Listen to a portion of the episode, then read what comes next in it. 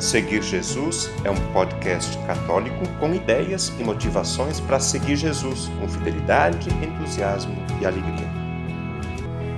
Eu seguirei, eu irei for o Senhor. A vida de Santa Teresinha do Menino Jesus. No podcast de hoje falaremos um pouco da vida de Santa Teresinha essa santa que é doutora da Igreja e que, por seu caminho de simplicidade, se tornou um grande exemplo de alegria e amor para todos os católicos. Ela tem alguns títulos como Santa Teresinha, Santa Teresa do Menino Jesus e da Sagrada Face, Santa Teresa de Lisieux e Santa Teresa das Rosas. Mas afinal, quem foi Teresinha? Ela nasceu em 1873 em Alençon, cidade localizada a 195 quilômetros de Paris. Foi batizada de Teresa Martin. Seus pais se chamavam Luiz e Zélia Martin. Eram muito piedosos e tementes a Deus, e tiveram oito filhos antes de Teresinha. Ela era a caçula da casa. Quatro desses filhos morreram com pouca idade e ficaram suas quatro irmãs, Maria, Paulina, Leônia e Celina e todas se tornaram freiras. Terezinha era uma jovem muito bonita, loira, de olhos azuis, alta e de traços delicados. Tinha um semblante alegre, apesar de seu temperamento melancólico e inclinado à vida interior. Tiago, como era a vida de Terezinha antes da conversão? Bem, seus pais levavam uma vida de santidade e tinham o desejo de criar suas filhas para Deus. Por isso sempre deram a elas a catequese. Junto a isso, Teresa cresceu como uma criança normal. Estudava, brincava, cantava e tinha suas dificuldades. Aos quatro anos de idade, certa vez chegou a dizer para sua mãe que gostaria que ela morresse só para que ela pudesse ir para o céu. Ali já se notava algo diferente para uma menina de tão pouca idade. Pouco tempo depois, sua mãe faleceu e ela foi cuidada por Paulina, sua irmã mais velha, a quem passou a chamar de mãe. Patrícia, como Teresa se converteu? Dentro desse contexto de família modesta e religiosa, Teresinha desde muito nova desejava ser santa e se entregar a Deus por inteiro. Dizia que não queria ser santa pela metade. Quando Teresa tinha 10 anos, Paulina decidiu ir para o Carmelo. Terezinha se sentiu abalada, ficou muito doente e de cama. Levaram então uma imagem de Nossa Senhora para o quarto dela, e ela teve a impressão de ver a imagem sorrindo. Logo depois disso, Teresa ficou curada. Todas as suas irmãs tiveram o desejo de se tornarem freiras, e à medida que elas foram saindo de casa para seguir a vida religiosa, ela também quis traçar este caminho. Foi então que Terezinha resolveu entrar para o Carmelo mas devido à sua pouca idade encontrou resistências. Nessa época, ela tinha 14 anos e a idade canônica era de 21. Seu pai a levou para falar com o pároco e o bispo, que disseram que ela teria que esperar. Teresa entrou então em uma excursão para Roma.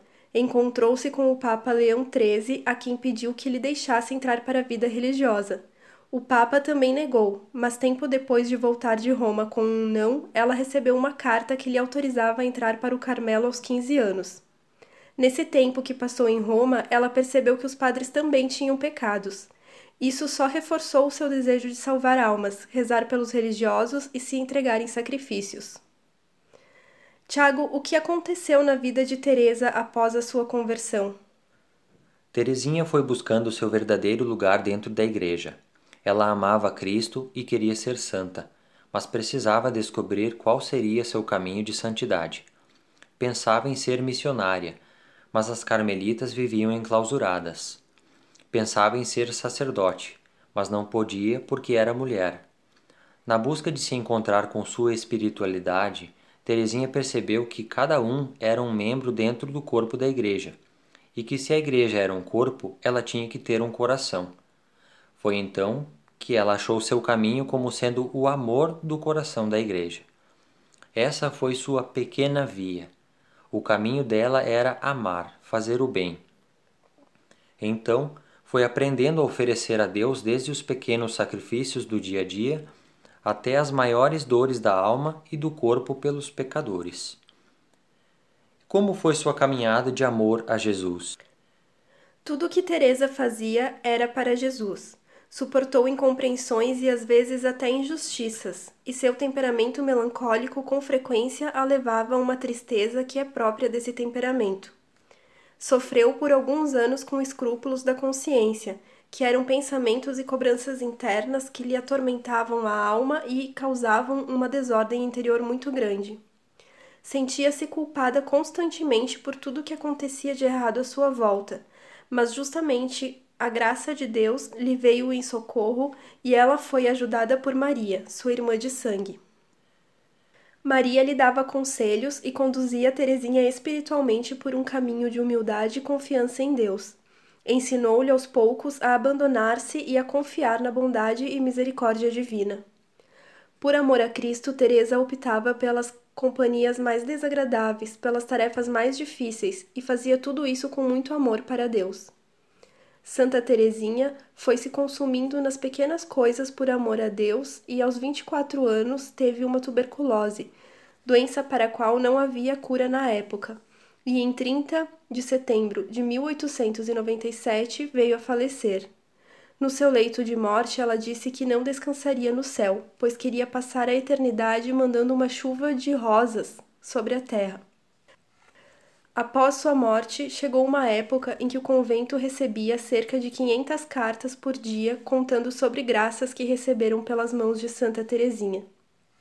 Em 1925, foi canonizada pelo Papa Pio XI, que dois anos depois a elevou como padroeira das missões e padroeira da França junto com Santa Joana d'Arc.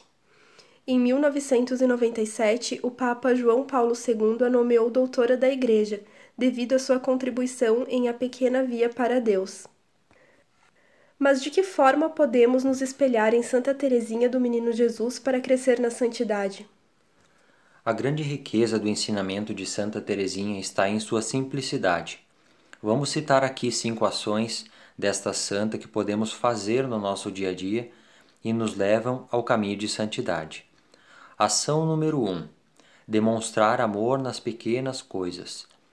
Teresinha colocava imenso amor em coisas corriqueiras.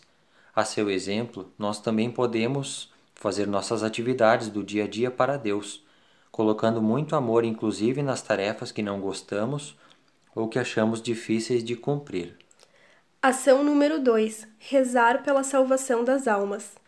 Por amor a Deus, rezar pela conversão de todas as almas para que encontrem a salvação e a misericórdia divina.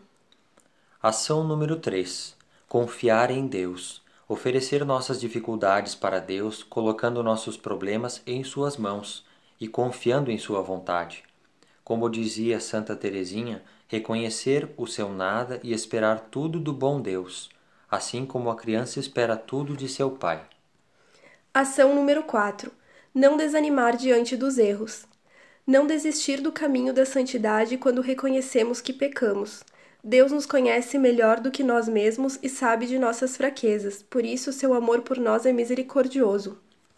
Ação número 5: A entrega para Deus. Descobrir dentro da nossa realidade um caminho para a santidade. Deus convida todos nós à santidade. Precisamos nos entregar e encontrar nosso meio de chegar ao céu. Com muito amor, Santa Teresinha fez com que as pequenas coisas fossem grandes transformou o ordinário em extraordinário. Para encerrar, vamos trazer uma citação do parágrafo 27 da exortação apostólica do Papa Francisco, Gaudete et Exultate, sobre o chamado à santidade no mundo atual. Poderá porventura o Espírito Santo enviar-nos para cumprir uma missão e ao mesmo tempo pedir-nos que fujamos dela ou que evitemos doar-nos totalmente para preservarmos a paz interior? Obviamente não. Mas às vezes somos tentados a relegar para a posição secundária a dedicação pastoral e o compromisso no mundo, como se fossem distrações no caminho da santificação e da paz interior. Esquecemos-nos disso. Não é que a vida tenha uma missão, mas a vida é uma missão. Agora vamos rezar a oração de Santa Teresinha do Menino Jesus. Ó Santa Teresinha do Menino Jesus, modelo de humildade, de confiança e de amor, do alto dos céus, despeje sobre nós estas rosas que levas em teus braços, a rosa da humildade para que vençamos nosso orgulho e aceitemos o jugo do Evangelho, a rosa da confiança para que nos abandonemos à vontade de Deus e descansemos em Sua misericórdia, a rosa do amor para que, abrindo nossas almas sem medida à graça, realizemos o único fim para o qual Deus nos criou à sua imagem: amar-lhe e fazer-lhe amar. Tu que passas teu céu fazendo o bem na terra, ajuda-me nesta necessidade e concede-me do Senhor o que te peço, se for para a glória de Deus e para o bem de minha alma. Amém. Que a exemplo dessa santa nós também possamos encontrar a pequena via para Deus e crescer em santidade. Obrigado e até o próximo podcast. O conteúdo deste podcast está disponível em quatro plataformas: Google Podcasts, Spotify, SoundCloud e Deezer. Convido você a se inscrever num desses canais para ouvir outros conteúdos já produzidos, compartilhar nos grupos com familiares e amigos e também receber as próximas publicações. Eu lembro que o podcast Seguir Jesus tem duas publicações por semana. No domingo, a homilia do Padre. E na segunda-feira, um conteúdo variado que nos ajuda a seguir Jesus com fidelidade, com entusiasmo e alegria.